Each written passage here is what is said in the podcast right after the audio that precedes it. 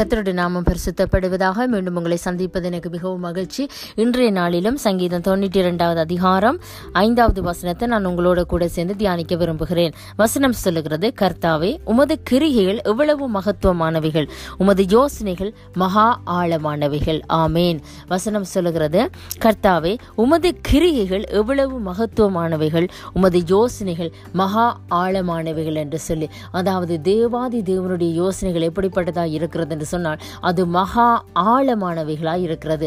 எங்களுடைய யோசனைகள் சில நேரங்களிலே மேலோட்டமான யோசனைகளாக இருக்கலாம். அது இன்றைய நாளை குறித்து மட்டும் யோசிக்கிற யோசனைகளாக இருக்கலாம். இல்லைக்கு நாளைக்கு வட போகிற பிரச்சனையை மட்டும் குறித்து யோசிக்கிறவர்களாக நாங்கள் இருக்கலாம். ஆனால் எங்களை படைத்த தெய்வம் என்று சொன்னால் அவர் மகா ஆழமாக யோசித்து எல்லாவற்றையும் செயல்படுகிற தேவனாக இருக்கிறார்.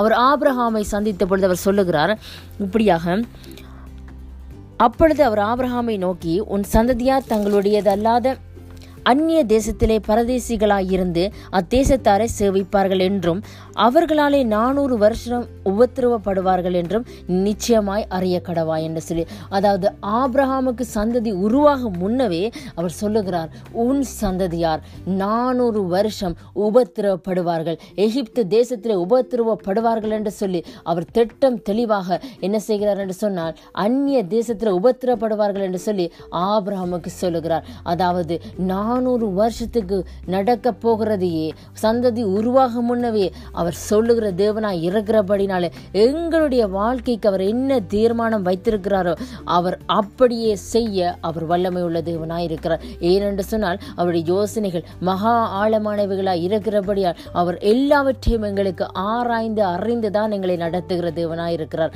அதனால தேவன் இன்றைய நாள் வார்த்தையின்படி அவர் உங்களுக்கு முன்குறித்தது எப்படியும் அவர் செய்து முடிக்க சர்வ வல்லமை உள்ள இருக்கிறார். இன்றைய நாள் வாழ்த்தின்படி கத்தர் உங்களை நிறைவாக ஆசிர்வதிப்பாராக. ஆமேன்.